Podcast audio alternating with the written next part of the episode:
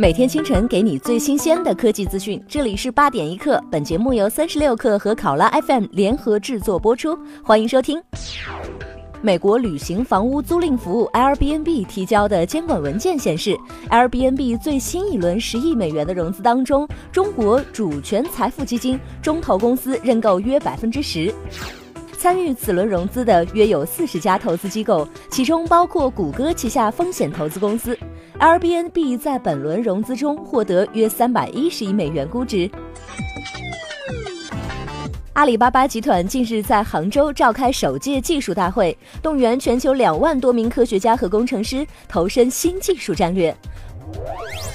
会议透露，阿里巴巴正在启动一项代号 NASA 的计划，面向未来二十年组建独立研发部门，建立新的机制体制，储备核心科技。马云指出，阿里巴巴的 NASA 必须围绕新经济体的三大使命展开技术思考，让世界更加普惠，让机会更加均等，让世界经济发展更加可持续，让未来生活更加健康快乐。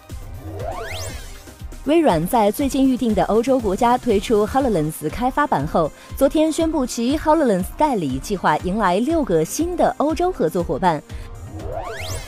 这个计划已经包括在美国和加拿大的十个代理合作伙伴，现在连同六个新的欧洲合作伙伴，他们将帮助开发人员创建混合现实应用程序。微软表示，选择微软指定的 Hololens 代理机构是客户开始创建混合现实应用程序的最快方法之一。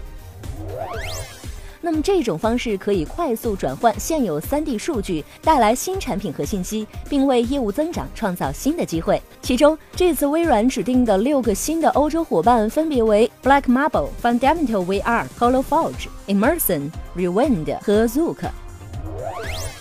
雅虎昨日任命了 Verizon 交易完成后的新任 CEO 和 CFO，董事会成员托马斯·麦金尼为公司新任的 CEO，全球财务负责人阿列克斯·威尔曼为 CFO。另外，Verizon 去年七月宣布将以四十八点三亿美元的现金收购雅虎核心的互联网资产。昨日，雅虎董事会建议股东投票批准该交易。这笔交易意味着雅虎作为一家自营公司的历史即将结束，其剩余资产主要为所持有的阿里巴巴集团百分之十五的股份和雅虎日本公司百分之三十五点五的股份。交易完成后，雅虎将更名为 Alibaba。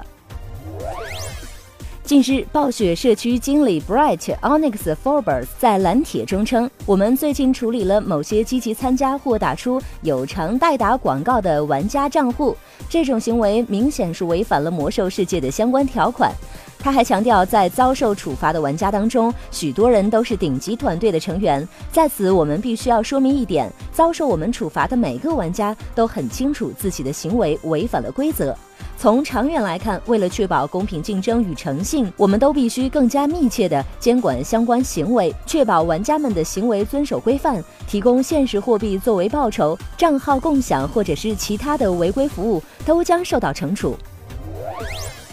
据报道，西雅图的 Uber 司机每天在开始接单之前，必须要收听该公司的节目。此外，他们还收到短信和参加会议的邀请，这可能有助于帮助说服他们放弃工会计划。据西雅图当地媒体《陌生人》报道，Uber 此前通过电视广告敦促司机避免工会化，因为这样做会影响他们灵活的工作时间。Uber 在一月对未受聘 Uber 司机工作的 Team Stars 组织发起了诉讼，试图阻止西雅图的司机成立工会。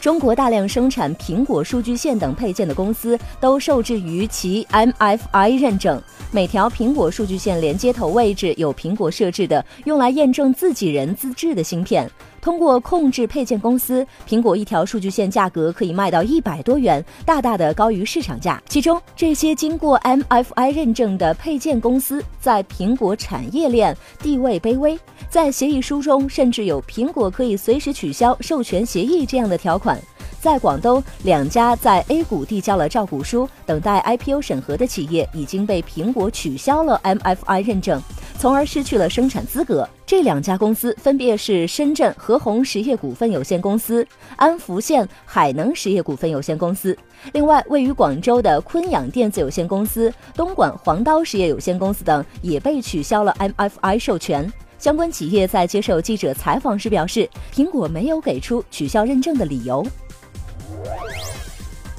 在 Reliance Jio 的推动下，多家印度电信运营商正重新思考价格策略。继前几天 Airtel 宣布在印度取消漫游之后，昨天 Idea 也宣布在四月一号开始取消漫游费用。这意味着印度 Idea 用户在没有漫游费的情况下，在印度四十万个村镇可以畅游。免费畅游政策适用于预付费和后付费用。